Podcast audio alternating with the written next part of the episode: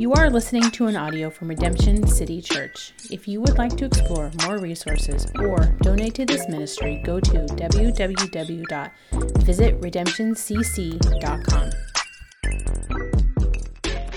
Hey, it's Pastor Brandon, and today's sermon is titled The Called versus the crowd. And we're going to be looking at two very different groups that is presented in the Gospel of Mark today. And today's sermon is obviously and primarily for our church, Redemption City Church, but it's also being used for others that are um, participating in this sermon for a variety of reasons um, from right here in, in Oregon and across multiple state lines, and even a couple that are outside of our country. And, you know, we are living in really stressful times. None of us saw um, this pandemic coming three years ago, and none of us probably imagined that three years into it we would still be um, suffering through the effects of it. And everyone has a different opinion on what what we should do next as a country, as a world, as a society. And there's division all over the place, right? We have division going on with, with politics. There's a lot of racial tension and divide.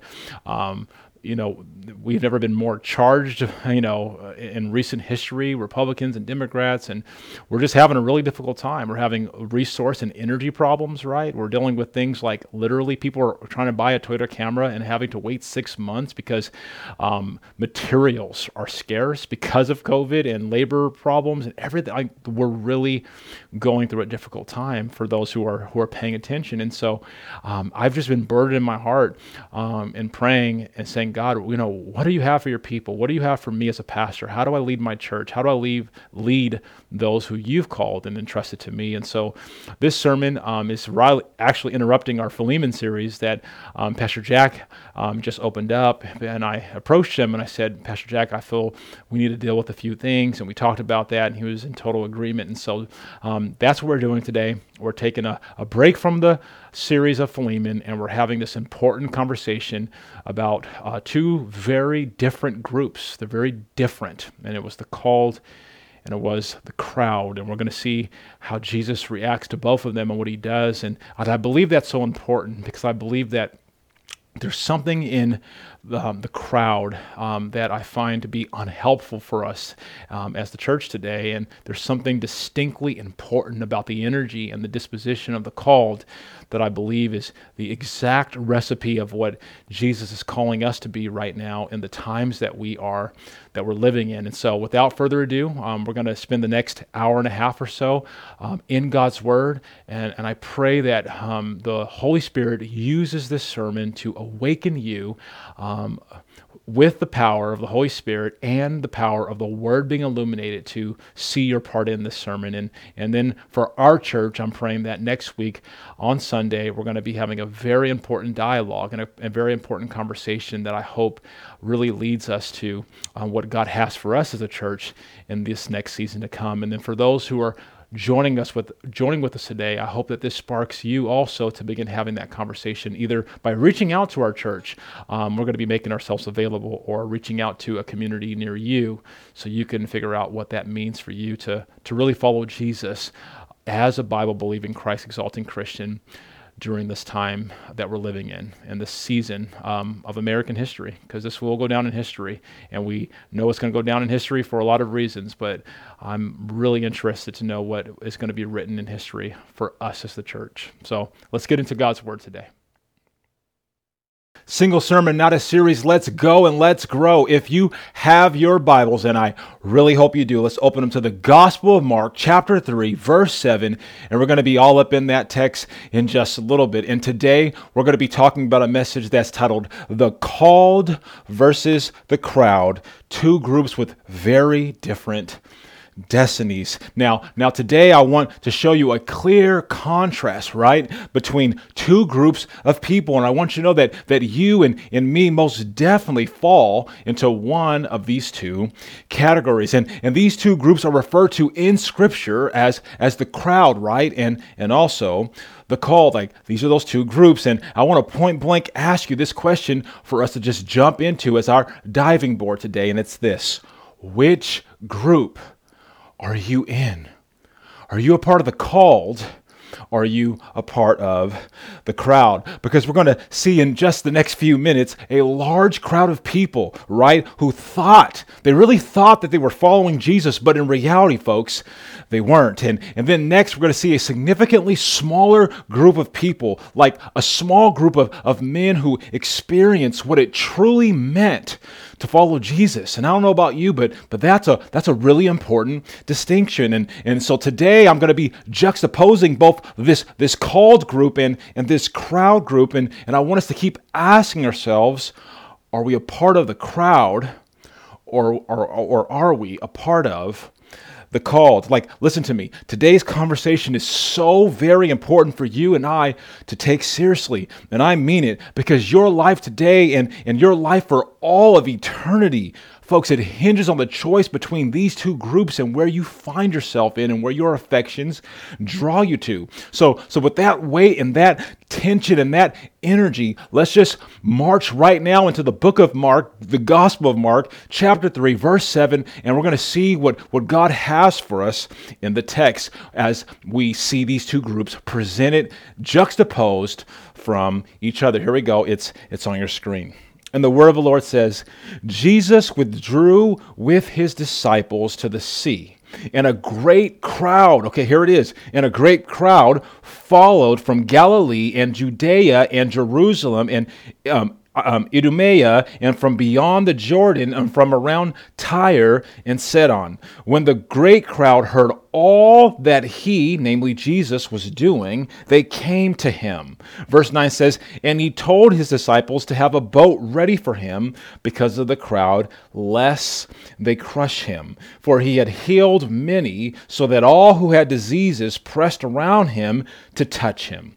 And whenever the unclean spirits saw him, they fell down before him and cried out, You are the Son of God. And he strictly ordered them not to make him known. Okay, in verse 13, it, it picks up with, with the second group called the called. And so the word of the Lord says, and, and he went up on a mountain and called to him those whom he desired, and they came to him. And he appointed 12, whom he also named apostles, so that they might be with him, and he might send them out to preach and have authority to cast out demons. He appointed the 12 Simon, to whom he gave the name Peter, James, the son of Zebedee, and John, the brother of James, to whom he gave the name Boanerges, that is the son of thunder.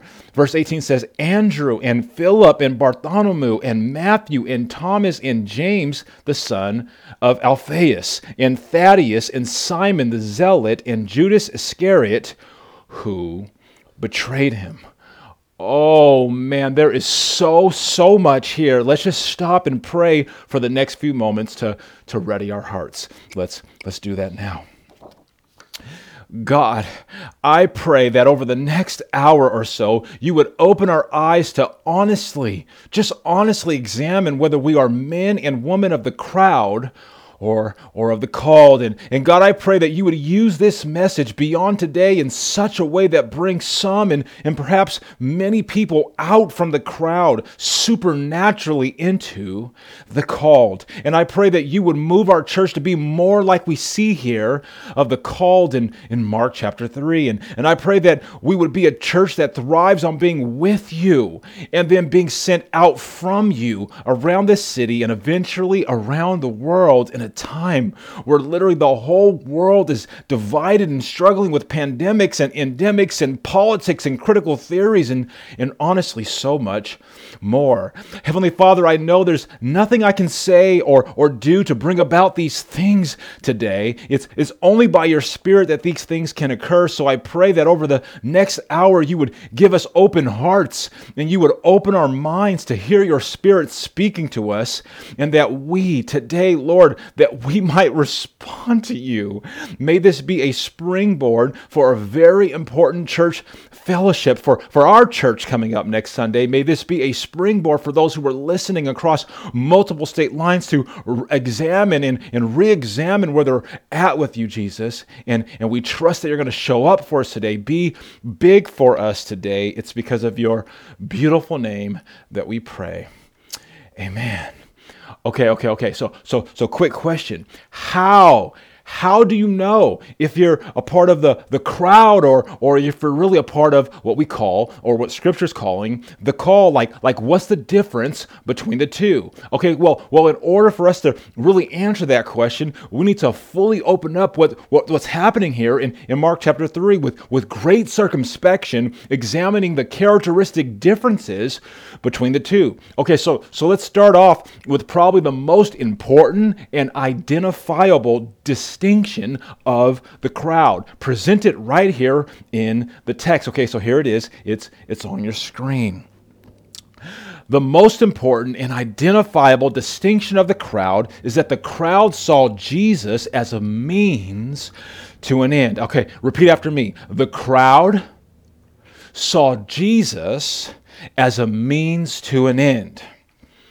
Right, right. And, and this is something that occurs all over Jesus' life throughout the Gospels, right? Like, like time and time again, over and over, we see Jesus coming and people seeking him because they want to get what they want to receive what they want to receive from Jesus. And this crowd in, in Mark chapter 3 had, had many, many things that they wanted to get from Jesus, didn't they? Like, like they wanted healing from their diseases and they wanted the evil spirits casted out of them right here in the text. And, and so they reacted by, by pressing all around him more and more, just trying to touch our King Jesus in order to get what they wanted. Okay, but pay attention. It's not that the crowd actually wanted Jesus, folks. That's not what was happening. It's that they wanted Jesus' stuff.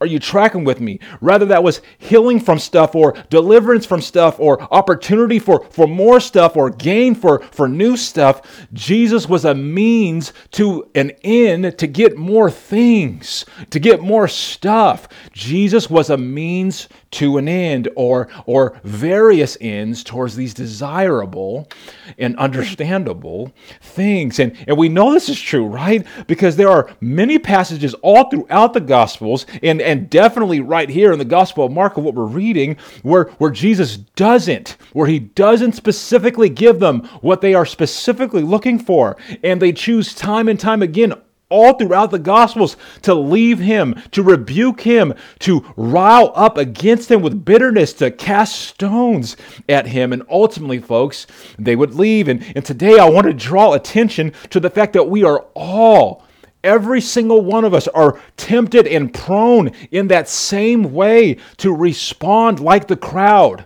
and to activate from those same desires with actions towards, namely, seeing Jesus as a means, folks, a means to our ends or, or various ends within our life. Okay, in fact, I want you to know that it's it's dangerously easy to fall into the rhythm where you call yourself a Christian, a Bible believing, Christ exalting Christian, and then you kind of create this this whole picture of Christianity and it's, and it's not biblical that merely uses Jesus as a means to get a multitude of good things in your life. And, and I want you to know that it's also dangerously easy to then lead other people in what you call discipleship with this this false view of who Jesus is and what Jesus is about, and you're calling them out of their story into some other false reality of God's story, and, and then disciples are made that way, and, and churches start springing up that way with the same faulty kind of mindset. Okay, so question for you Are you not nobody else, not him, not her, are you prone to fall into that Mark chapter 3 crowd like mentality at times in your life? Answer that question out loud yes or no. Okay, listen. The answer is yes, yes, yes, you are. You most definitely are. And, and honestly, any other reason or any other answer that you give, you're either lying or you're not self aware, folks. I'm just being honest. Like, like, track with me. Imagine you're stranded at sea and, your and your life is in danger to the point where you really think you're going to die and you've been, you've been waiting out there for, for hours and hours and, and you're fading.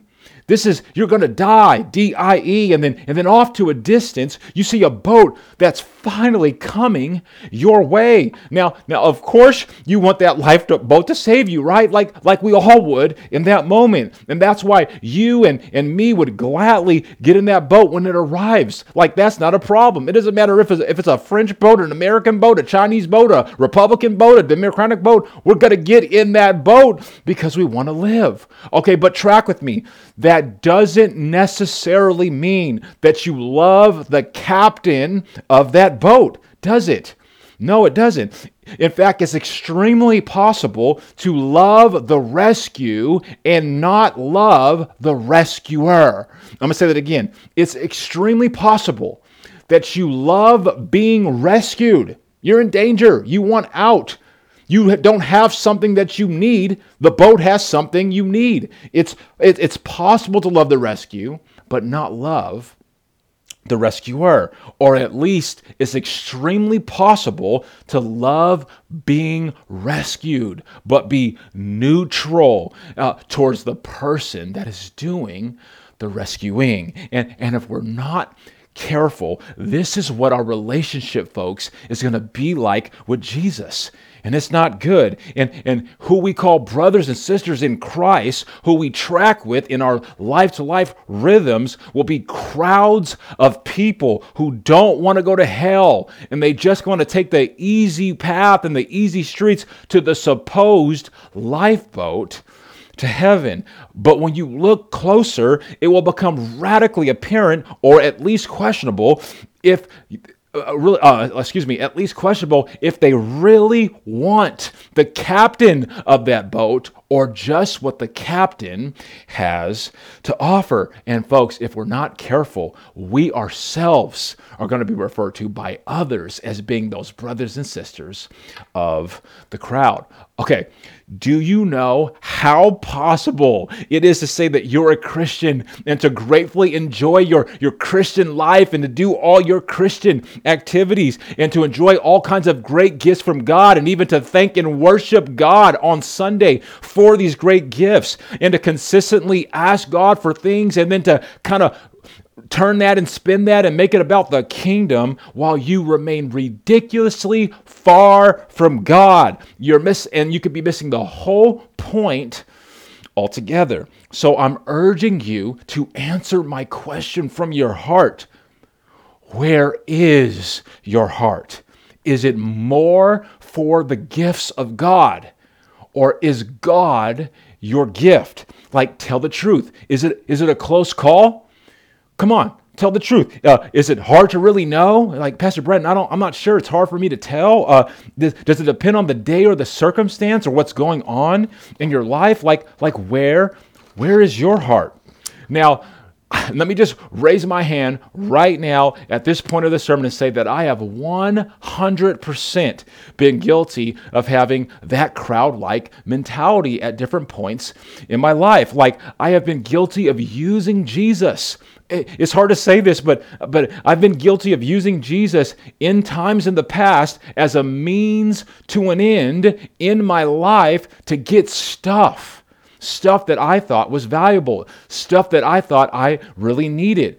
And I'm just being honest with you. Like, let me just be honest. Like, when I became a pastor at 19, I had a whole story before being 19. And, and one way to kind of bottle cap that is that I had a great story of, of not really getting, uh, having a lot of friends growing up in elementary school and not being really popular. And so affirmation, affirmation for me was such a big deal. Okay, so fast forward, now I'm 19 and I was never really the popular kid and I was never that cool. And now I'm 19 and I'm a pastor and I get to talk to people I get to help people. And wow, what do you know? People start responding to me and thanking me for helping them change their life. Folks, this, this desire to be affirmed by people who will listen to my sermons or people that I would walk with and do discipleship with our pastor, it became like a drug to me, you see? And so as I continued to grow and, and deepen out as a pastor, I kept um, uh, subconsciously needing more and more affirmation and praise and, and attaboys and things like that. Like, like if you would have asked me at 23, I would have been like, no, I'm good. But folks, I didn't see this for what it was until I got injured when I was 26 with my chiropractic injury. And when I laid on my back and I wasn't able to be on that stage and I felt really whack as a person, I'm just being honest, I was able to see how much I had been using Jesus to get to stuff, to use the mantle of a pastor to get to stuff. And it was a long, healing journey for me to grow to a point of health where my identity was radically in Jesus, praise Christ, insofar that He became enough. He became the reason for all things that I did. I began to have this intimacy with Him where, where no one was there. I began to read my Bible for the sake of reading my Bible. I began to learn deep things in the Bible because I wanted to learn them, not so I could preach them.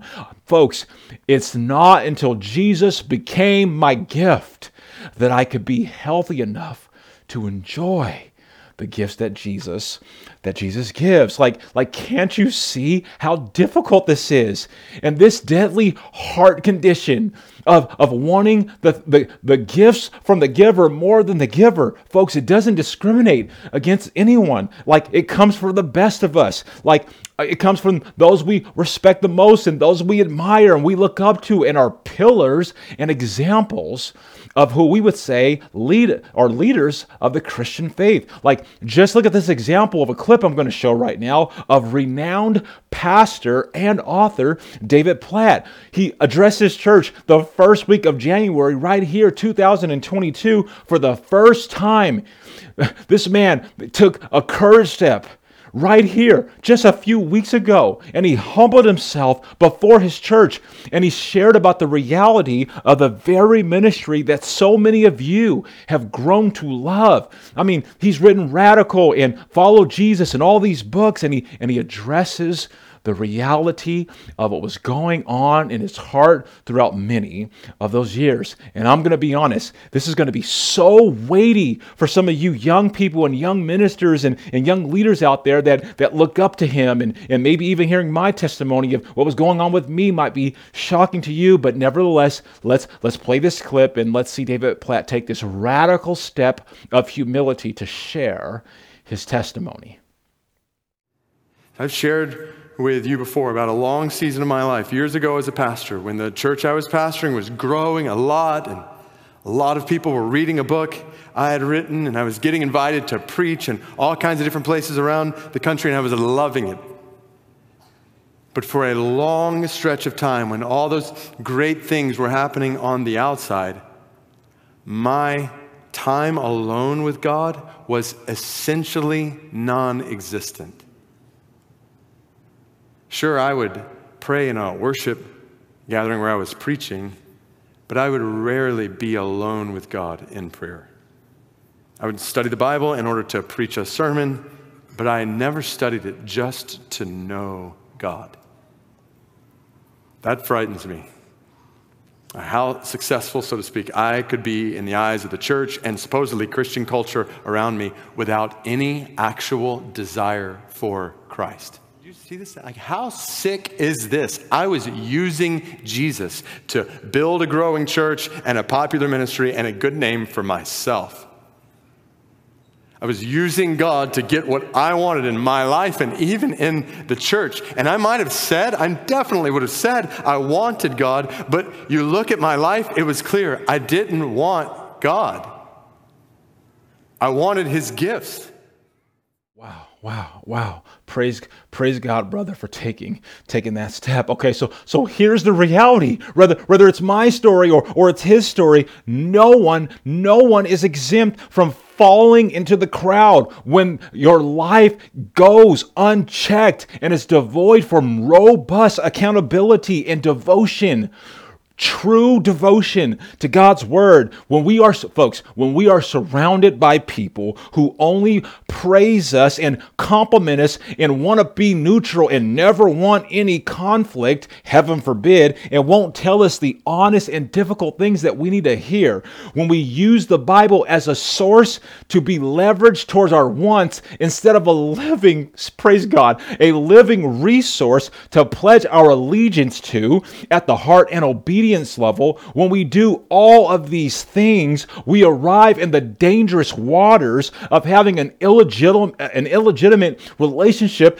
with our God. And we become a people without biblical vision. And we talked about that all throughout our church history.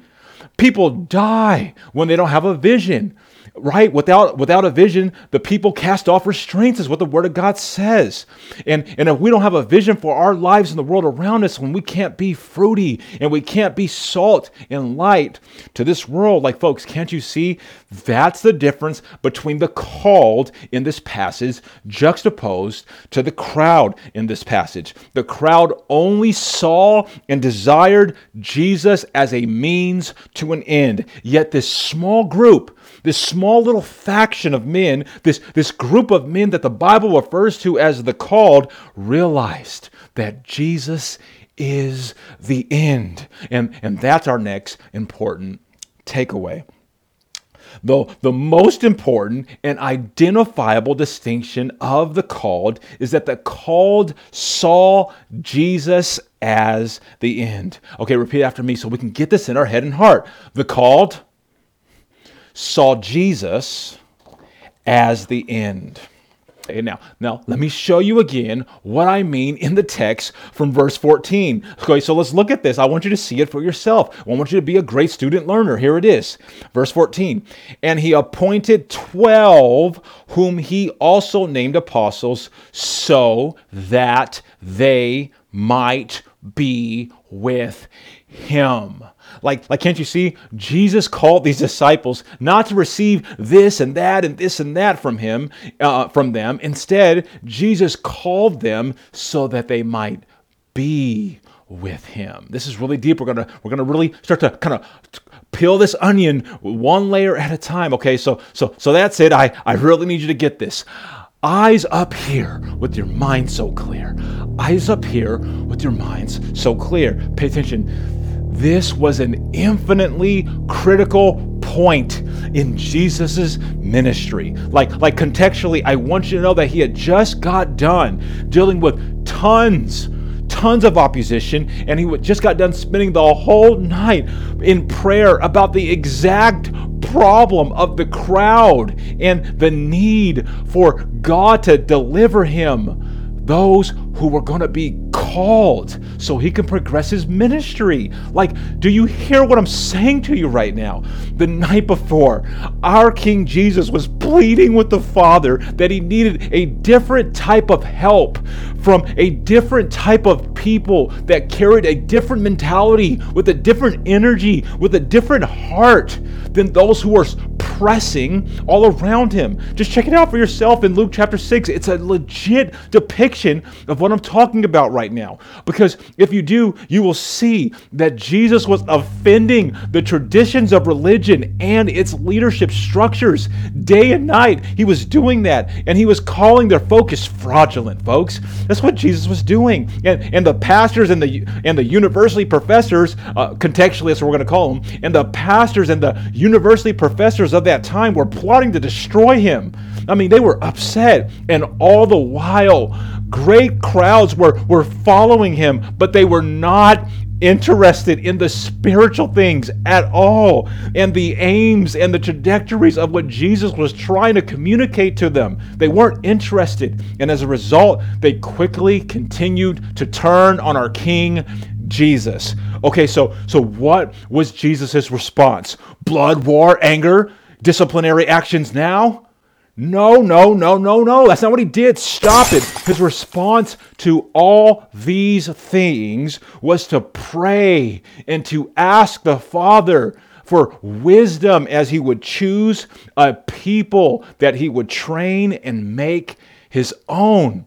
Jesus is different, folks. So, so in one sense, there was nothing. There was nothing in Jesus' entire three-year ministry outside of the cross, of course, that was more important than this this day and this this this little mini season right here, right? Like figuring out the difference between the crowd versus the called and making that great decision of who he was going to name and appoint as the called Man, that was the most important part of Jesus' ministry, separate the cross. And, and he made that choice with God's wisdom. And in verse 13 and 14, he called to him those whom he desired, those whom he wanted, and he called them, folks he called them disciples. Okay, now focus. Now, now a disciple is a student, but but not not in the sense that we think through students, right? Like that's in a classroom or perhaps getting a lecture at a university. Instead, a disciple learned by being with and hearing from his master. Oh, oh man, this is this is really critical. Let's let's make sure we understand our fundamentals and our basics here. So so keep track with me. Okay, so so in other words, a disciple was an was an uh, excuse me was an apprentice and learned from their master firsthand. It's a little bit different. So so there's an element right of personal attachment like they're personally attached in being a disciple that's radically different than being a student in a classroom or in a university setting today. Like, like can't you see the first job of being a disciple, a student learner of Jesus was simply to be with Jesus, to learn and grow and thrive from being around him doing life with Him, learning from Him, being literally attached to Him. And then, and only after, then and only after this foundation was set in a secondary sense, then they were chosen by Jesus to go out and to preach the good news. Oh, okay, so so a believer, a genuine disciple of Jesus is useful and only fruitful for Jesus to the exact extent that they've been with Jesus. I'm going to say it to you again because this is, this is a paradigm shift. A believer a genuine disciple of Jesus is only useful and only fruitful for Jesus to the extent that to, to the extent that they have been with Jesus. If you've been with Jesus a little bit, that's how effective. You're going to be a little effective. If you've been with Jesus a long time, you're going to have a larger effect to the degree that you are attached to Jesus. Is to that same degree your power flows from. Without being with Jesus, the whole structure of biblical discipleship it falls apart, folks. It, it, it's not it, it's not biblical. Oh, okay, and and what the Bible is communicating is that Jesus saw something distinctly different within these small group of men. He saw it in them because they were primarily drawn to Jesus himself. Are you seeing that in the text? They were drawn to Jesus himself and not what Jesus could do for them. Miracle. Miracle, right? Okay, so is that your desire? You know, namely to be with Jesus. Period. Because this is what true faith and genuine relationship with Jesus looks like, folks, according, according to the Bible. So, so think with me now in, in Psalms chapter 27, verse 4, because it powerfully communicates and illustrates the energy and the disposition of what the Bible is saying a disciple of Christ looks like at the heart level. So here it is on your screen. Psalms 27, verse 4. Here's what the word of the Lord says one thing have I asked of the Lord, that I will seek, and, and, that which I will seek after, that I may dwell in the house of the Lord all the days of my life, to gaze upon the beauty of the Lord and to inquire in his temple. Oh man, that is some serious, legit, deep desire for Jesus, right? For our Heavenly Father. That doesn't sound like American Christianity to me. I don't know what you're hearing. I don't hear that type of desire and language every day from the professing Christians that I uh, see on an everyday basis. Like to genuinely get to the point where you are saying from the heart level and you're being genuine that, that all I want and all I need and all I seek and all I ask for is to dwell with Jesus forever. Folks, to get to that type of a, a energy and a heart heart level, folks, that's different. That is countercultural. That's unpopular, even inside of our modern day churches. And, folks, unfortunately, even in our churches, folks, that type of a mentality is abnormal because the, the modern day Psalms 27 cultural Christianity version will look something more like this. Honestly, for most of us, here, here it is on your screen. Here's our modern day Psalms 27 broken verse 4 type of type of energy. The one thing I ask of the Lord, and that which I seek after with expectation to receive, is that I may have amazing health a healthy family, a, a, respectful kids, a loving spouse, a nice house, a pretty blouse, a semi decent car, financial freedom, better relationships, more vacation time, no pain, more financial gain, more friends, no enemies, more sex, less stress, a better country, understandable politics, no politics, a better educational system, a better apartment manager, lower taxes, uh, and oh, oh yeah, oh yeah, to dwell in the house of the Lord all the days of my life, so I can gaze upon the beauty of the Lord because he was so good in giving me a great life, and to inquire of his temple about what more I can gain here now that I am in heaven. Oh man, now now you say, "Oh, Pastor Brandon, that sounds funny," but but honestly, folks, that's how so many of us Christians are living today.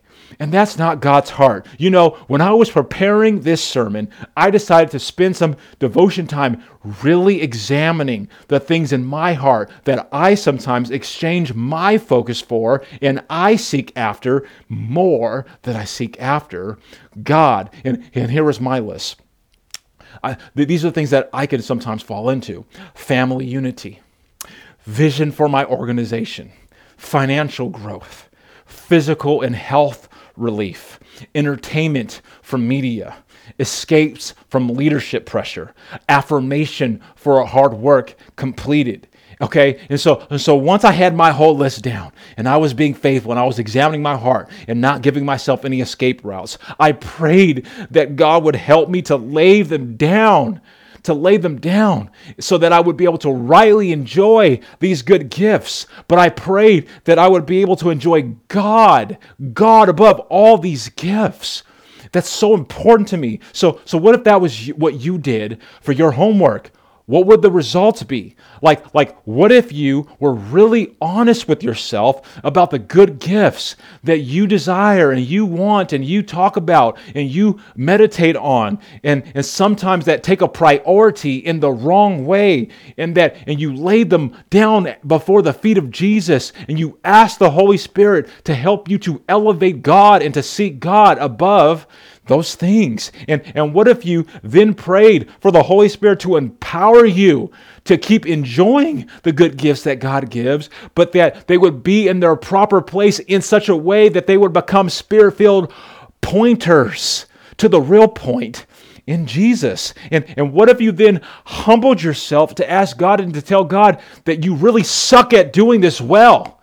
That you that you that you suck at it and that you want him to help you to become someone who thrives at orientating your affections to see him as supremely valuable above all things and, and I mean truly seeing him as supremely valuable in a way that allows you from the heart level to not just be okay all the time in your life, but that you would be joyful and content despite the seasons and despite the tragic reasons when the things that you want and the things that you think you need and the desires of your heart aren't available to you because that's a reality, folks. We're living in a pandemic. Some say we're moving into an endemic. We're living in a time where there are critical theories and critical race theories and division and racial tensions, and we're not getting what we want.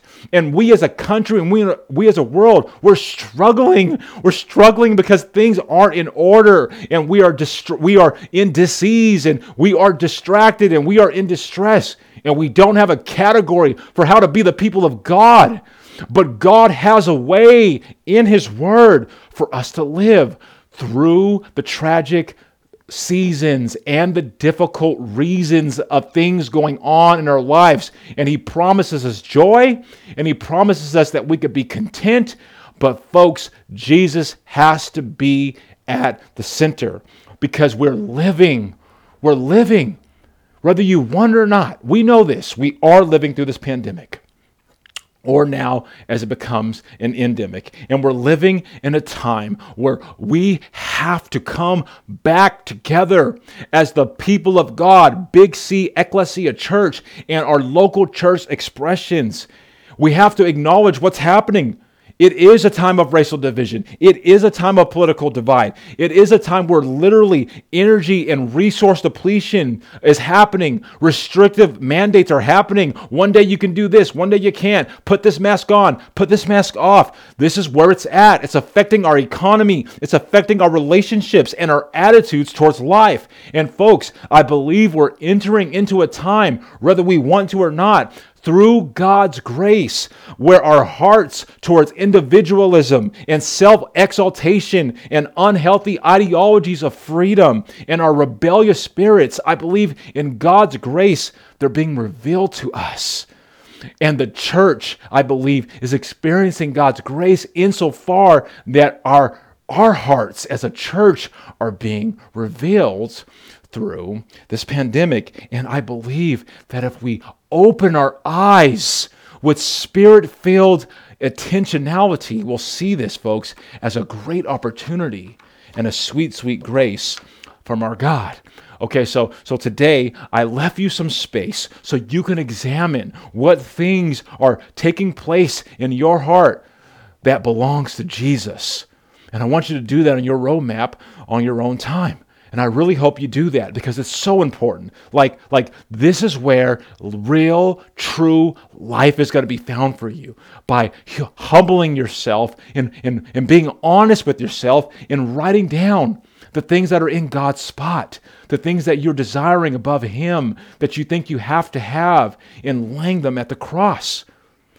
Lay your gifts before the giver and ask and confess and repent like, like we just talked about what the good life was just a couple sermons ago, right? We learned that a good life is going to be radically dependent from a biblical perspective on having the good hand of our good Lord upon it. And we learned that there, there's three attributes, kind of how we framed it, that led our man Ezra, who was kind of like our focal point, to have God's good hand on his life so that he would have a good life because we learned those three things were that he sought the word with all of his his heart or in the original translation all his kardia meaning all his mind. He, he sought him with his mind and he sought him with his will his choices and and he and he sought god with his emotions the things he felt and he and he juxtaposed them to god's word and chose god's word over his feelings and then we learned that he then took what he sought in the Word of God with his heart, mind, and, and, and, and, and energy and feelings, and he acted upon it. He did what the Word of God said, and then he taught it to others. And the Word of God said it counted him, of, and that counted Ezra at having the good hand of God on his life that led to a good life. But, folks, the point of all of that is not to make some legalistic rule book for you to follow. That's not the point. It's to give you life, life, life, real, deep, robust, concrete, dependable life in Jesus. Praise Christ. Like just listen to the end of the verse in James chapter 1 verse 12. It's it's on your screen. Blessed. We, we, we, talked about what that word means here at RCC, right? Blessed means uh, happy or joyful or, or um, given the extreme opportunity for, for prosperity, spirit filled prosperity in Christ. So let's read that again. Blessed, joyful, happy, position for biblical prosperity is the man, is the man who remains steadfast under trial okay? Or or and if you don't know what does a trial mean pastor brandon? It means when when you're walking through times where you're losing good things when you can't get the car you want when the job's falling apart when the kids get sick when the marriage is difficult. That's trials. Like like open up the word for you. I want you to see god's word today blessed, joyful, happy, positioned to be spiritually and biblically prosperous is the man or woman who remains steadfast under trial, for when he has stood the test, what is the test? Remaining in Christ, staying with Jesus, not exchanging the demand for the gifts that you feel you're not getting in the trials, and maintaining your focus on the giver. Okay, so for when he has stood that test, he will receive the crown of life. Wow, which God has promised to those who go to church give to religious missions and have a good family or have good friends or have a good reputation or a good job or a good amount of money, right? No, no, no, no, stop it. That's the condition of our hearts. But that's not God's word. Like here, here's God's word on the screen blessed, joyful, happy position for biblical and spiritual prosperity is the man or woman who remains steadfast under the seasons and the eras when they don't get the things that they want, yet they remain joyful and satisfied and content in the giver, namely Jesus. For when he has stood the test, he will receive the crown of life. Are you ready? Which God has promised to those who love God. God, God, God is the point, folks. Folks, this is where life, abundant life, is found.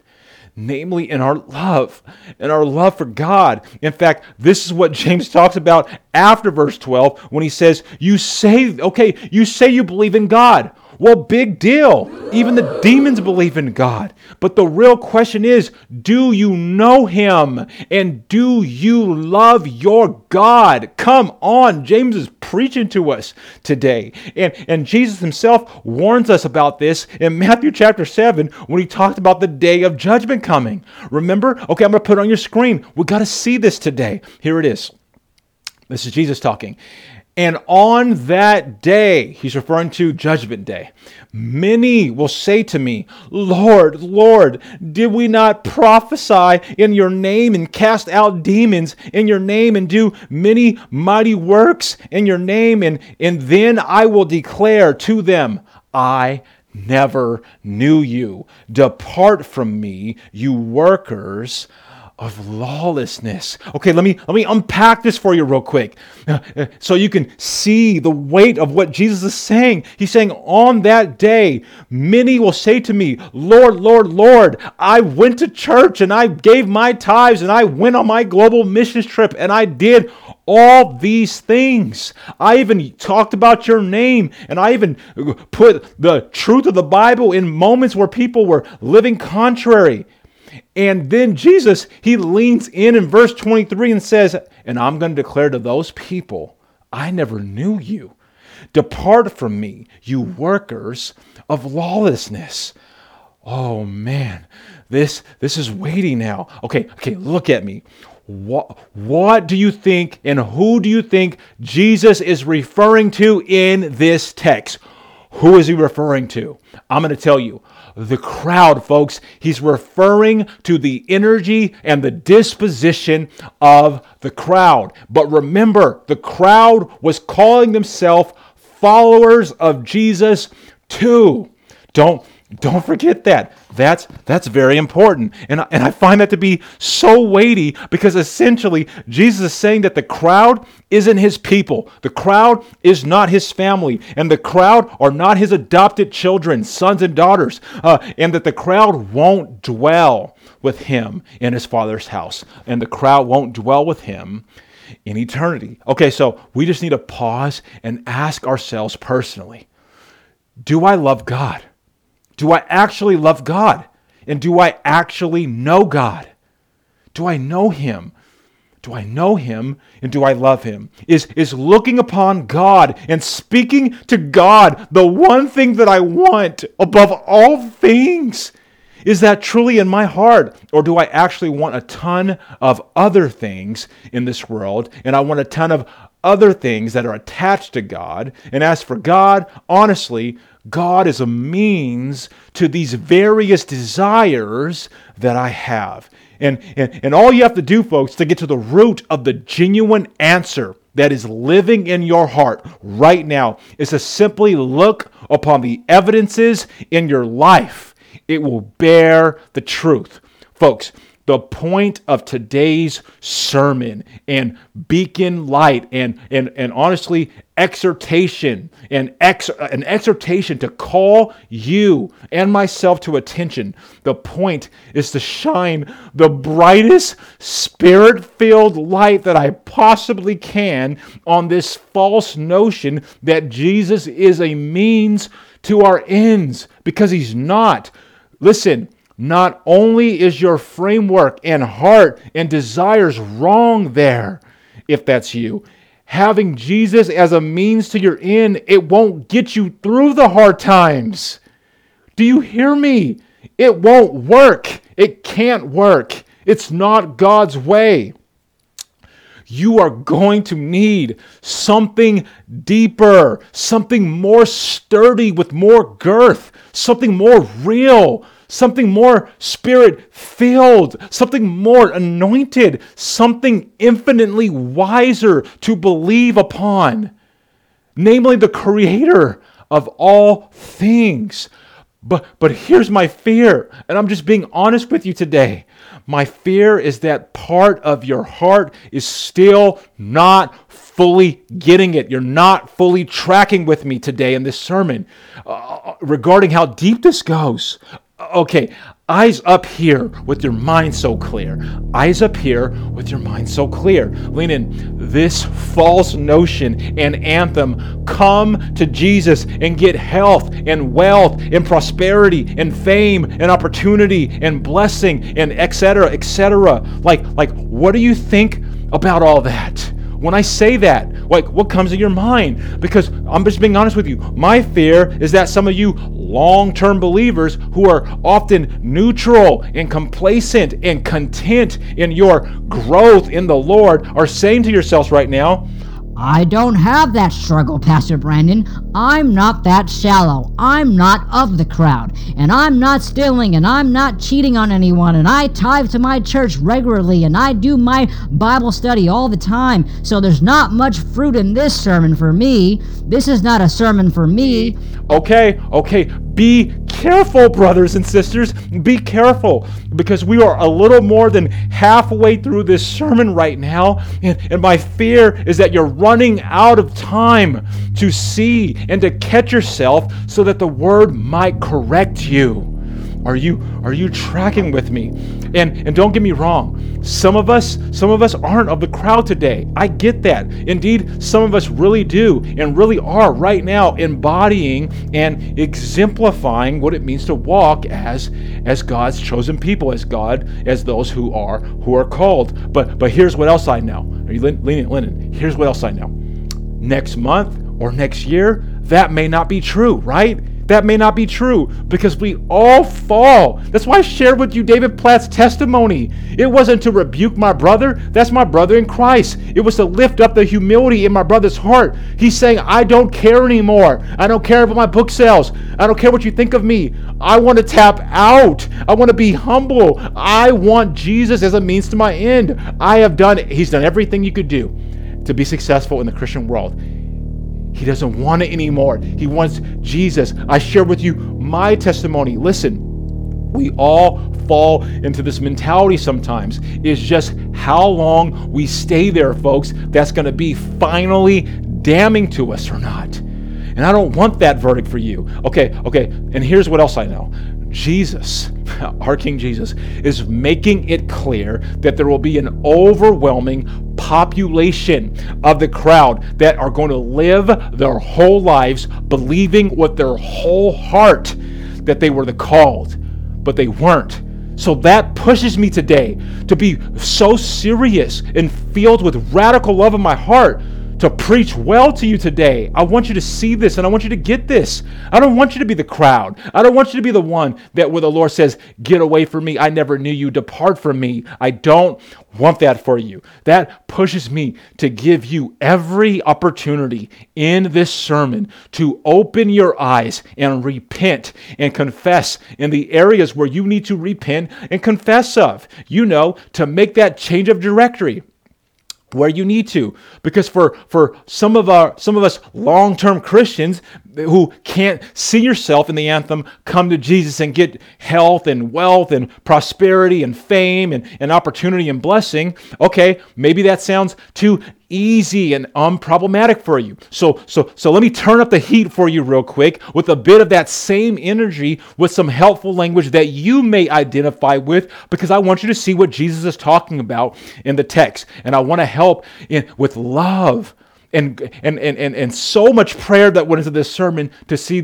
what could be the heart of your condition okay? I want you to see that. So so so track with me because because it is equally a false notion to believe as a christian the anthem come to jesus and get peace joy and heaven.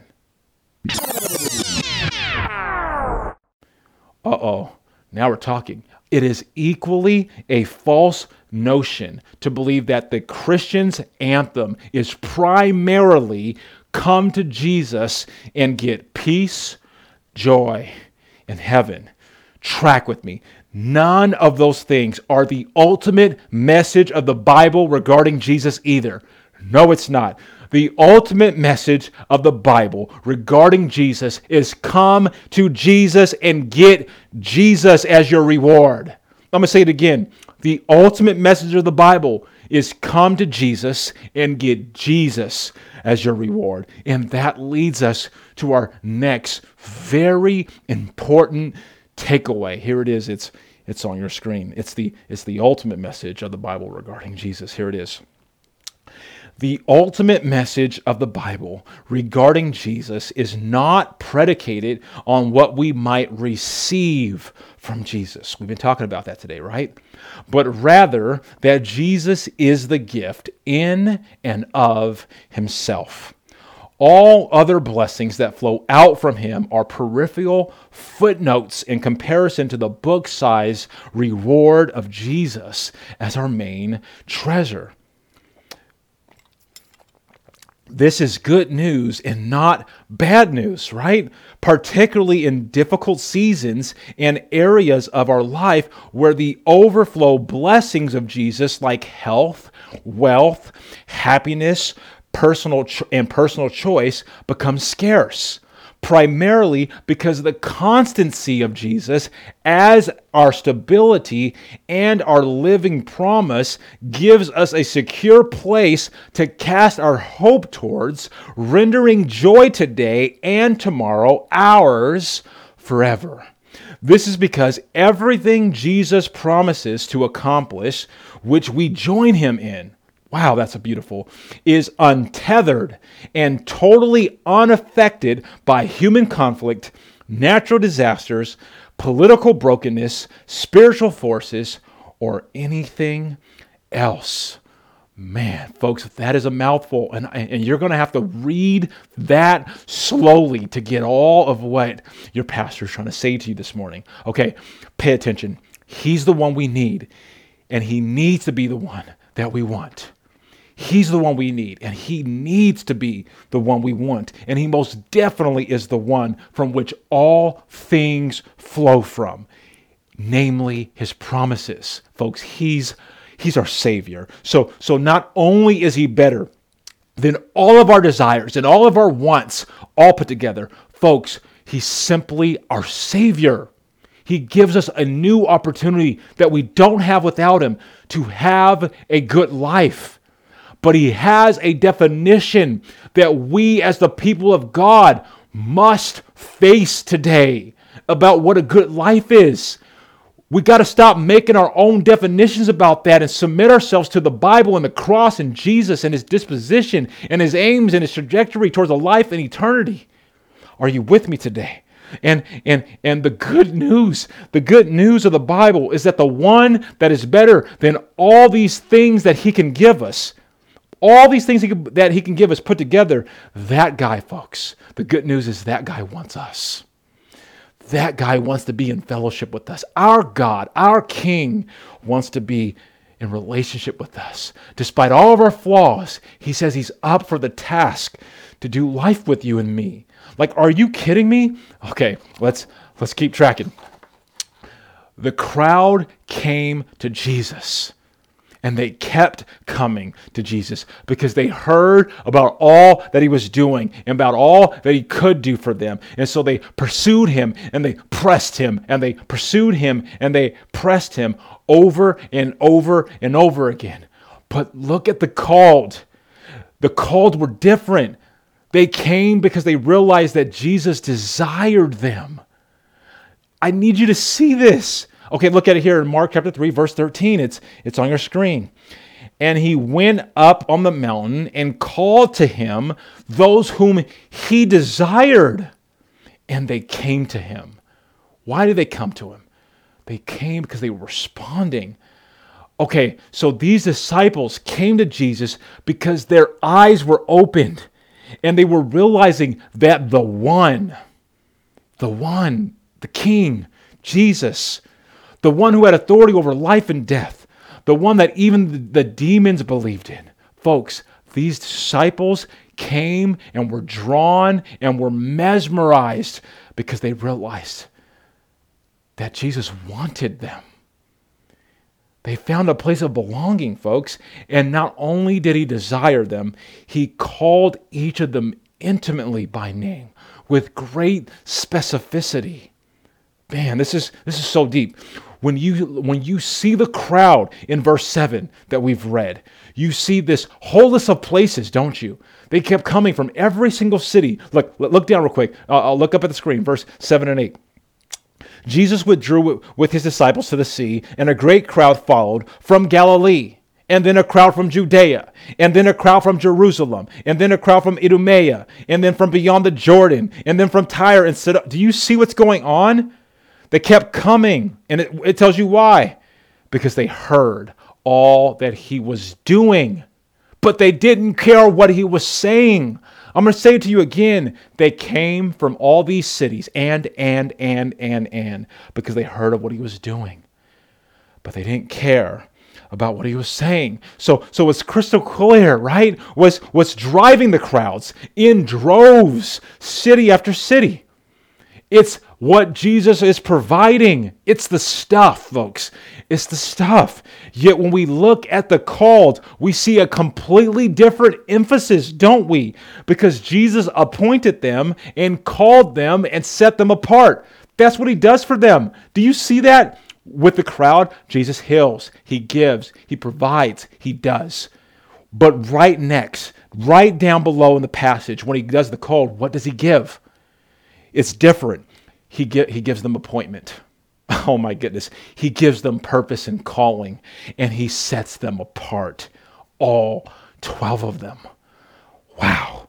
What Jesus was giving them was cosmically different. Cosmically.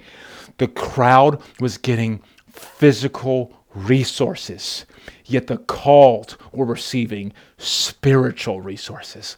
I'm going to say that again. The crowd was getting physical resources, yet the, the called was getting spiritual resources. Like, like, are you feeling the wondrous reality of what Jesus does for those, those whom he calls? Like, it's a really big deal. Like, you right here and right now. Not just the person sitting next to you, not just the person behind you, but, but you yourself with all your flaws and all your insufficiencies.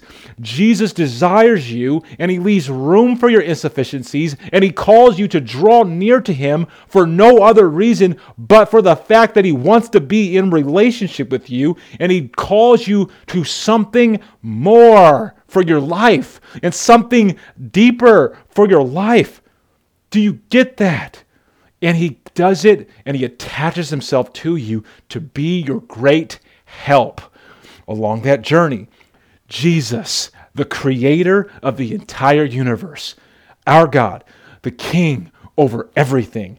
Jesus does that for you and desires to do life with you. Come on, say that out loud. Say, Jesus desires to do life with me. Uh, some of you aren't participating. I'm going to say it again. Say, Jesus desires to do life with someone like me. Man, that's that's cool. Now, check this out in 2 Peter chapter 3 verse 9 cuz I want you to see the word of God today. Here it is. It's it's on your screen.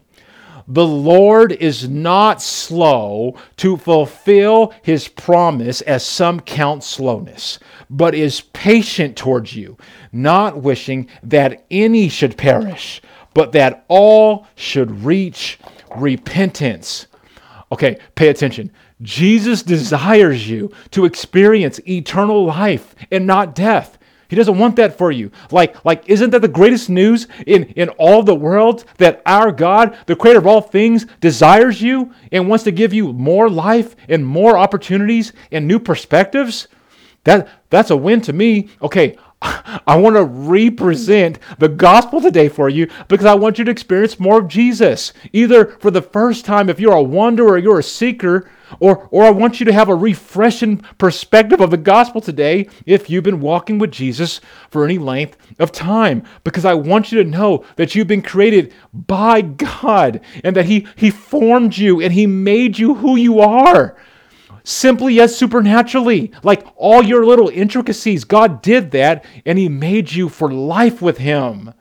This is a beautiful thing, but yet you and I, we, we sinned against God and we turned away from Him and His ways and His orders, and we chose ourselves and our own ways and our own wants, and we exchanged the Creator for the created things. We chose, every one of us chose the gifts over the giver. And yet God loved Brandon. Put your name there. Eh, eh, so much that he came into the world in the person of Jesus and he lived a sinless, perfect life. And then he died on the cross for my sin and your sin. And then he rose from the grave in three days, like the conquering king that he is, for Brandon, put your name there so that we, me and you, would be forgiven of our sin. And then Jesus restores Brandon. Make it, do you get, he restored me out of that disposition and he restores you into a relationship with him where we can do it his way. And he promises us, folks, that it's good for us now and in the end. Okay, God desired you and me that much to do all of that. Do you desire Him? Do you desire Him? Okay, now you may be thinking right now in this moment, but but you don't understand, Pastor Brandon. You don't understand what I've done. Like like I'm hearing you today and I'm hearing the sermon, but but, but if you knew what I did in my past and, and if you knew what I did yesterday at, at night, uh, okay, you're right. I don't know. I don't know what you did, but but but God does. God absolutely knows everything you've done and, and everything you're to do. Yet the word of God says he still chose you and me and desires to be in relationship with us. Like, you got to get that. That's the gospel. And, folks, what I'm trying to say is that our response to that should not cause us to walk around simply trusting Him with our lives It should lead us to want to make Jesus our lives. Do you see the difference? Let me juxtapose these because we got to stop being cultural Christians. We got to be Bible believing, Christ exalting, genuine people who are called. It's not good enough to trust Him with your life.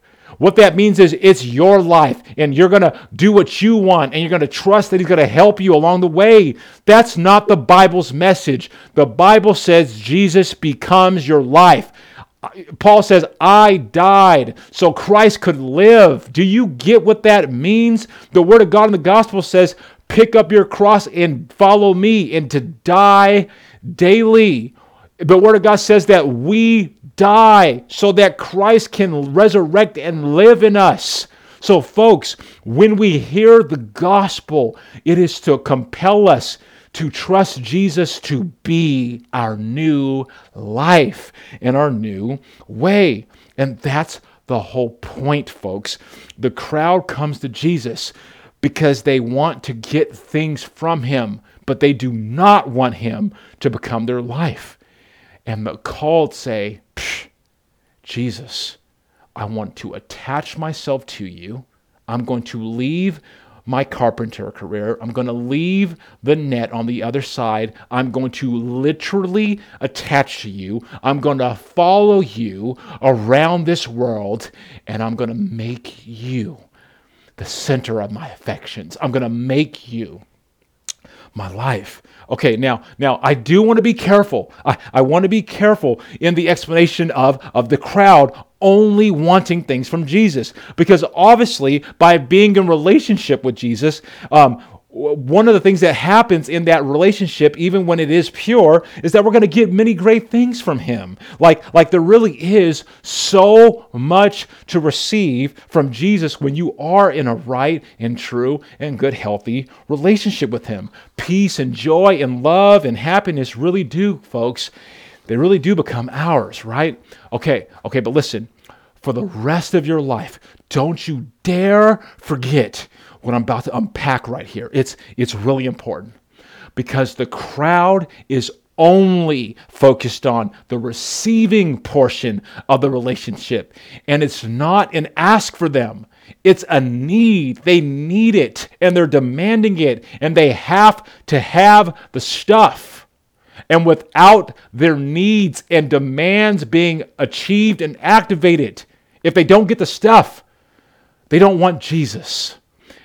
So when you ask Jesus for things as a called man and woman, is it truly an ask? Tell yourself, ask yourself that in your heart, is it really an ask or do you need it? Do you expect it? Do you require it? Do you have to have it? Don't jump too fast and go, I know the answer to that.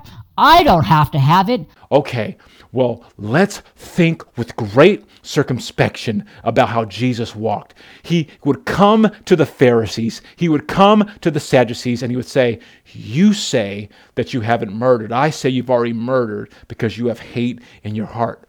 Okay, so in other words, what Jesus is saying is he's not just looking for outward obedience, he's looking for inward devotion. Our God doesn't just look for outward obedience, He looks for inward devotion. So, so let me give you a barometer or a thermometer of what it means to need and demand and require Jesus to give you the things you want. When you don't get them, how is your attitude? Are you filled with joy or are you despondent? Are you out living life being a joyful Christian or are you in your room depressed and despondent? When, when things don't go your way, do you take them out on your spouse and your children? Or do you turn on your knees and you praise God for what He is giving you? When, when, when the job doesn't come through, or the, the promotion doesn't happen, or the church doesn't, ex- doesn't say the right thing, or the friend doesn't accept you, or your husband doesn't hear you, or your wife doesn't respect you, or whatever it is, what happens in your heart? Are you demanding Jesus to solve your problems?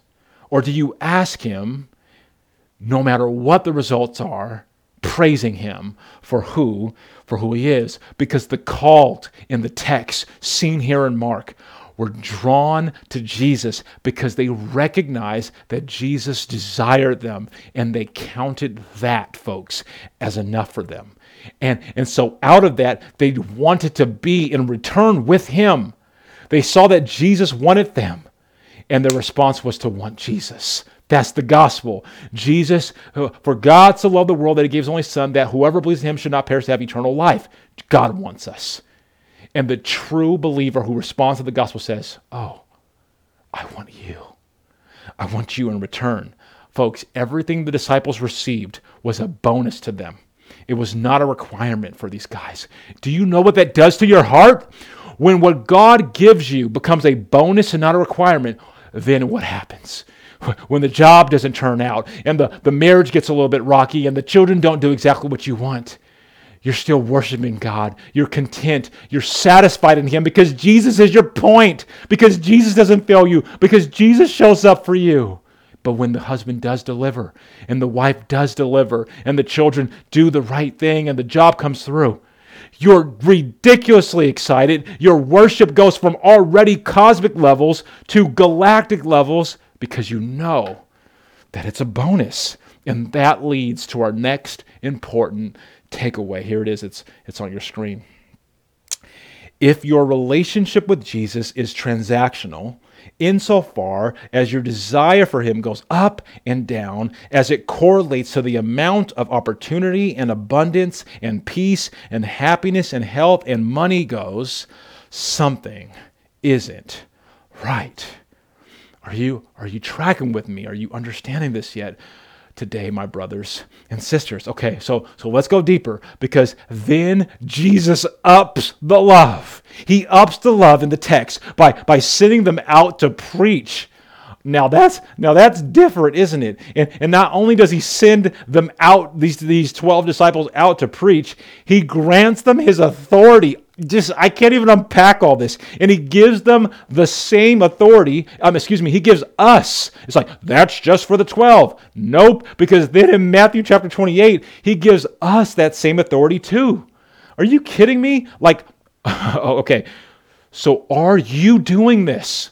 Brother and sister, like are you living and growing like a man or a woman that is from the called? Or are you acting and living from the disposition of the crowd? Because right here in the text, Jesus was turning the whole world upside down, folks. Like, like you do realize that this is where it all started, right? Do, do, do, you get that? Like, it started right here on this mountain when Jesus made one of the most important decisions of his entire ministry regarding parsing through the crowd and making sure he called those those who desired him. And and there are church and because of that, there are churches that exist today that are in the thousands of members and they're just one church each of them in and of themselves. And then there's literally thousands of these mega church of thousands. And then there's there's thousands, hundreds of thousands of 150 size level church. There's hundreds of thousands of, of house churches, and literally all of this is possible because Jesus desired a group of people who came to him out of amazement that he wanted them, not from amazement regarding what Jesus could provide for them. It wasn't Jesus's provision, it was Jesus's vision for himself towards them and his vision for where he wanted them to go. And when the disciples saw the destiny that Jesus proclaimed, they said, I want in. I want into that, my Savior and my King. Oh man, for that type of relationship and that type of energy, that takes that takes our spirit-filled position doesn't it? Like like this is a world-changing force from world-changing men serving a world-changing god right here in mark chapter 3 but it didn't look like it Are you tracking? That's not what it looked like. Like, remember, we're from a privileged position. We got to get into the text. Like, like these 11 disciples, they were not the sharpest tools in the tool shed. I just want you to know that. And, and that was a part of, of Jesus's genius, if I'm being honest. Like, like, namely, that he reached the world in the most counterintuitive way. Because let's just be honest, if it were me and you trying to make a strategy or a stratagem to literally reach the whole world with the gospel, we would need all these great strategies and all these programs and conventions to make that happen, wouldn't we? And, and along with all of our great strategies and conventions, we would be trying to hunt down and hire the most gifted and talented employees and pastors and leaders, wouldn't we? But, but what does Jesus do? Huh? What does he do in the text?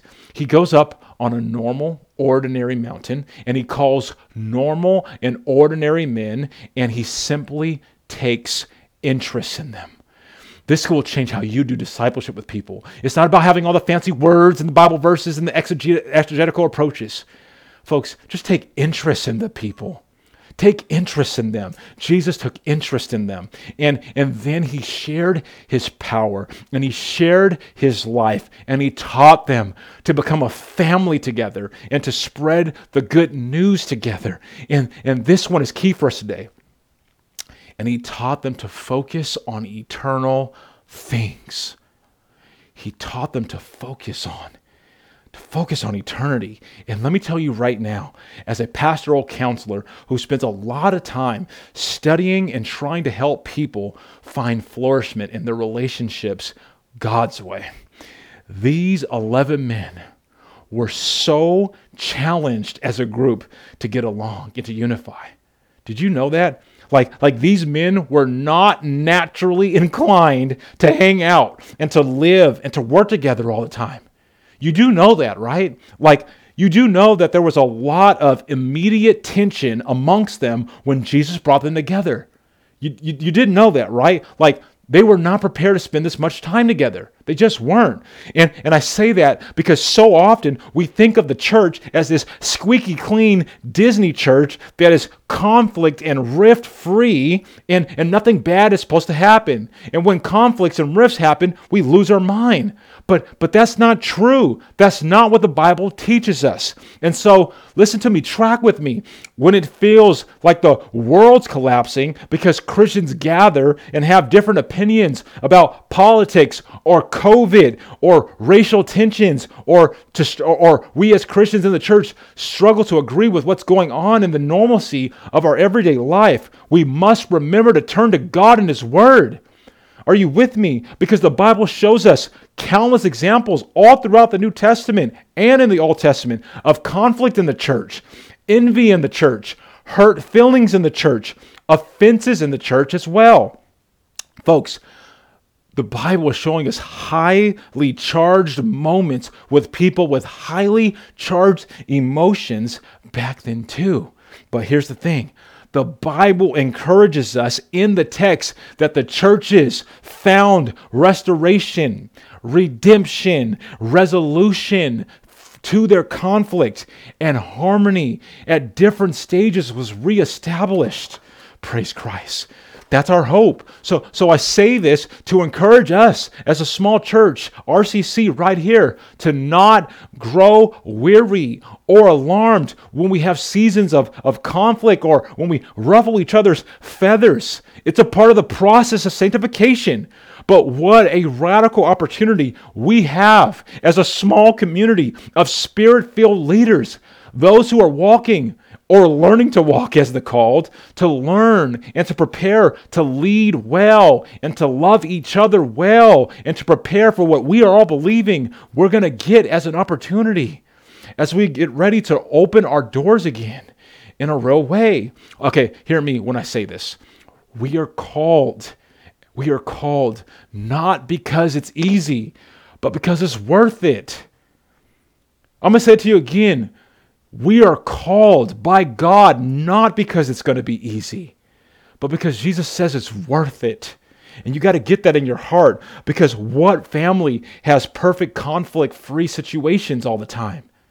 None exist. And so folks, we are growing together to be more like Jesus, which all which requires being stretched beyond our comfort and being stretched beyond our normal capacities in in in, in, in our thinking and our relationships.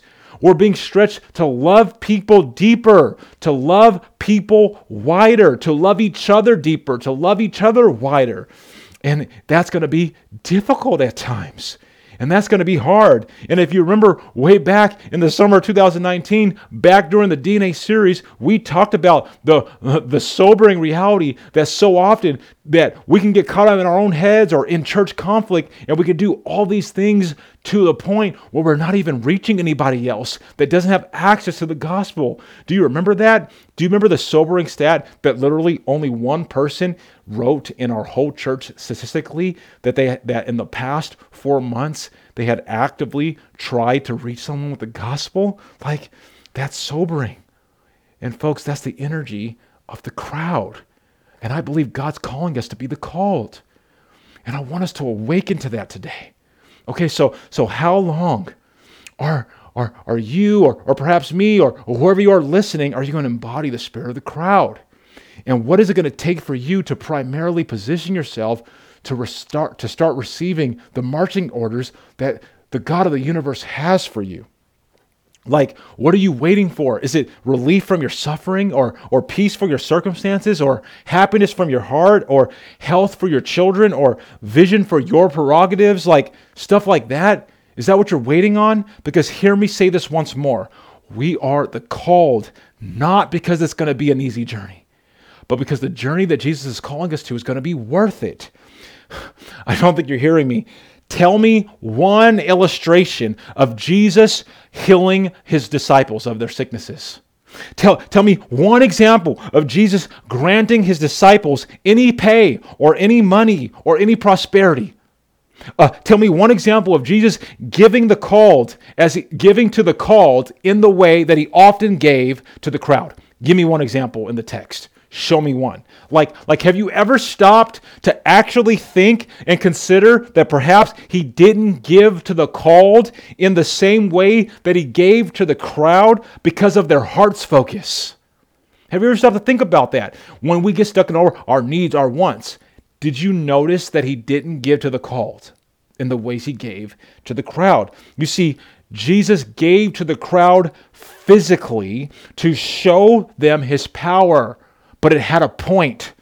And his hope in giving them physical things was that it would lead to them desiring him from a spiritual perspective. He knew the crowd wanted stuff. So Jesus gave them stuff as a bridge, leverage point to hear his message. But, folks, Jesus gave his actual power to the called. Jesus gave stuff to the crowd, but he gave his power to the called because he gave to them spiritually in hopes that it might mature them to do the things he was doing for others because he knew that what the called people wanted the most was to imitate him. Oh man, the crowd's primarily thing they wanted was gifts. The called's primary interest was to join Jesus and to imitate him. That's that's deep. So so at what point are are you going to embody that type of a mentality in your life? Because listen, we are living in a day and in an age right now where the world is being divided. I said this already. We're living in a pandemic. We're living in political divisive times. We're living in racially divisive times. We're living with so many critical theories. We're going to be talking about that as a church and critical race theories and things like that that are dividing us. And, and, and we have to decide if we're going to lift above the noise and above the crowd and step into the calling that Jesus has placed upon our lives. Because we have to be reminded that no matter how difficult we think it is to live in this pandemic and to live through COVID and to live through restrictions like this and restrictions like that, it was infinitely more difficult for these 11 men to share the gospel and to unite and to serve others from different ideologies of that time, folks. What we're going through doesn't compare In fact, it was astronomically easier. I mean, excuse me, it's astronomically easier for you and for me to share and unite and to fellowship and to work through our challenges despite COVID compared to what they were going through back historically at this time. Therefore, listen, sharing the gospel today and finding harmony with others and working through our difficulties together as a church, and then being a spirit filled light to others and calling them into it, folks, that's not a difficulty issue. That's a heart and a priority issue. It's a heart problem, not a it's too hard problem. It's a heart problem. And I'm hoping that today's sermon can be an opportunity for you to follow me as your pastor, to begin to really look at what we're doing as a church, and therefore what we're doing as individual families, and therefore what we get to do as the called and chosen people of God. Listen, I have three stories. Uh, I'm, I'm, I'm landing the plane. I got three quick stories to share with you about what, what God's doing despite COVID in our country today. And I want you to listen to me. Check, check, this out. Story, example number one, true story happening right now in the people of God. Okay, so there's these parents that are that are in their 30s, and they had three children under the age of 12. And the mom was a Christian, but the dad wasn't. Okay, uh, the the mom took a leap of faith, and and she brought the father to a Zoom COVID Bible study. Okay? That's all her church could offer. And, and on the fourth time of this Zoom home church Bible study that the church put on, the father comes to Jesus. One week later, that same dad was diagnosed with stage four cancer. 10 months later, he was in hospice in his home. They brought hospice care. This dad, I want you to know, was baptized in his house with his church group around on Zoom. A week later, that dad went to be with Jesus. Did you know why this father and this husband is now with Jesus today and will be with Jesus tomorrow and is now with Jesus forever into eternity? Because of God's grace played out in a church that said we're not laying down to the pandemic. We're not making excuses, and we're going to reach those who are far from Jesus. And this mom leaned in for her family despite years of her, fa- of her husband saying no, no, no to the gospel. And out of all the times and of all the season, this father on Zoom meets Jesus, is baptized, and is in eternity forever because the church did their responsibility and they came together and they act like the called and they didn't fight over all their needs and all their wants that aren't happening in the pandemic. They focused they focused on the commission. Story number two these are true stories happening in the churches right here in our country a young man in his uh, er, uh, early 20s wanted to share the gospel but lacked the courage to do so. I'm taking the names out because I want you to focus on God.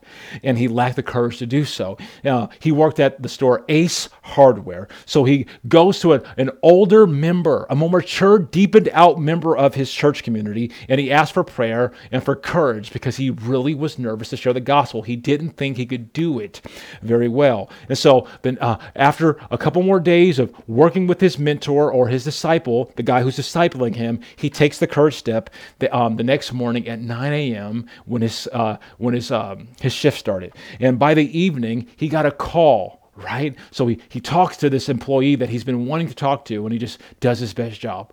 That very night, his employee, his coworker calls him out of the blue and starts asking him all these questions about Jesus and about faith and about um, uh, his story and, and about what God has to say and, and what all of it means. And I want you to know that right there on the phone, that young man walked that his friend, his coworker, into a decision in Christ. Right from right from a conversation at work at Ace Hardware ending on a phone in the conversation, and now this other person is now walking towards eternity. One more story. A Hindu family. This one's just a couple months ago. A Hindu family, which uh, um, um, comprised of a wife and five children, with a husband that unfortunately died last year, was in need of help. And a very small church of no bigger than 120 people had three small groups. And just one of those small groups um, happened to be doing a small group in the neighborhood where this woman was moving into their community. Okay, track with me. And so they saw that the woman had some needs by talking to her on the side of the street. The small group comes together and they leaned in and they said, What's the best we can do to help out this Hindu family? They came up with a plan. They approached the Hindu family, this woman and her five children. They said, "We would like to furnish your entire living room and kitchen. That's that's that's the most we can do." The, the Hindu woman cried and wept and said she would be so grateful. And so they came in and they furnished her entire living room and they furnished her entire kitchen and they put one Bible on the, um, excuse me, where did they put it? On the counter of her kitchen with a small note that says, we love Jesus and Jesus loves you and he compelled us to do this act for you. That's it. I want you to know that that woman was compelled the next week. She told the small group this, right? She picks up the Bible a week after staying there as she was sitting after all her five kids went to bed and she's sitting there and she says, I'm going to pick up this book and read about whatever this God is and who this Jesus is that would compel them to do this. And so she opens up the Bible and begins to read and read and read. And she starts to do this for a month. All of a sudden, she comes across the street on the same night that the small group meets for Bible study. She says, I want to know more about your Jesus. The long story short, this, this woman gives her life to Jesus out of her Hindu faith, joins the small group in COVID. Are you kidding me? This this is what's happening, folks, in churches around our country who are leaning in and are acting and taking on the mentality of the called. So, so when you hear stories like this of people who are introduced to Jesus and the response is to accept Jesus and it leads to eternal life despite tragedies, despite difficult circumstances, despite uncomfortability, despite COVID, what does that do for you? In your heart? Does that cause you to want to raise your hand and to shout, I want that for myself, Pastor Brandon. I want to get in the game. I want to put my focus on God. I want to see Jesus as supremely valuable in such a way that it compels me to join him and to be with him on his prerogatives in the things that he cares about. Okay, listen to me. We're landing the plane. Don't settle for being of the crowd. Don't do it. Don't do it. There are a multitude of people who are making that deadly exchange daily in the church. RCC, let us not be a church and let us not be a people who choose who choose that path and that destiny because if we do, we're missing out on a beautiful opportunity to be a part of the smaller group identified in Mark chapter 3 and, and they were called the called. And we're missing out on the opportunity to relish being with Jesus. And this undeserved opportunity and this amazing responsibility to be sent out from Him. We're going to be continuing this conversation as a church next Sunday. And I'm so excited to do that. And so just make that a priority. Put it in your calendar next Sunday. I got a date with Pastor Brandon. I got a date with my Bible. I got a date with my God. And I got a date with my church family because I just want you to know this. And I want you to end with this be the called man and be the called woman that our Heavenly Father has destined you to be. Because real life, lasting, abundant life, a life that's worth living, and a life that you can count on is amongst the called. Trusting Jesus, desiring Jesus as better than anything else that this world has to offer. Jesus is our end. So if if you feel that you've never left the crowd before, and you're like, Pastor Brandon, I've been walking with the crowd my entire relationship with Jesus. Or, or Pastor Brandon, I've been walking with the crowd because I'm not even with Jesus. Or perhaps you're like, Pastor Brandon, I, I feel like I'm in the called, but I think I've been drifting more and more towards the crowd. No matter where you're at, either side of the equation, join with me with all your heart into this prayer. Here it is Lord, Abba, Father, we want you and we trust that you are better than all of the best things that this world has to offer put together. We have sought stuff from this world and we have found ourselves coming up empty time and time again. We have fought against each other over things that are not ultimate and we have found ourselves disappointed. But, but today we want to trust that you are the fullness of life and the fullness of joy and the fullness of peace and that it is all found in you. So, so we declare today that we don't want abstract peace apart from you and abstract joy apart from you, just for the end of our wants with our families and jobs and circumstances and opinions and stances. No, Lord, instead we want you the joy of simply abiding in you and for you and, and, and adopting your ways and adopting your focuses and adopting your aims and adopting your trajectories. We want power to extend ourselves in the relationships and the jobs and the circumstances that we find in, and that we would imitate you. Holy Spirit, help us to pledge our allegiance like the call did in Mark chapter 3. And may we never forget the difference between the crowd. So, so forgive us. Forgive us for turning to all these other things. And, and now we, we want to trust in a deeper way all of the things that Jesus prioritizes and that Jesus died for on the cross. And, and God, we praise you for, for your desire for us because it all started with that. And we pray that you would forgive us for all the ways we have seen you as a means to an end, as if there's actually something more satisfying than you yourself. We're so sorry, Father, when we carry ourselves like that. I, I pray that you would forgive us for how we have exalted your good gifts above you as the giver of those gifts. And we pray that we would live this called life. And I pray that this over every single man and every single woman and every single child that can hear my voice right now. And I pray this over my own life, God. I want to act and live and breathe Jesus. May we be a light and a remnant to this culture that desperately is yearning for direction. I pray that you would use this sermon over and over again for those who you've planned to hear it. May it be a lighter to the fire that you have destined them to be. So, God, help us. Help us to live out of the overflow of your desire for us first and, and, and your love for us that came first seeking you as our end.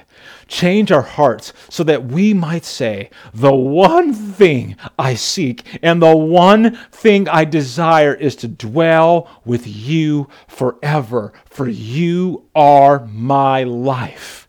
It's because of your beautiful name that the people of God lifted their voices and said in agreement, Amen. Grace and peace, Redemption City Church, and all those who tuned in today. Walk as the called.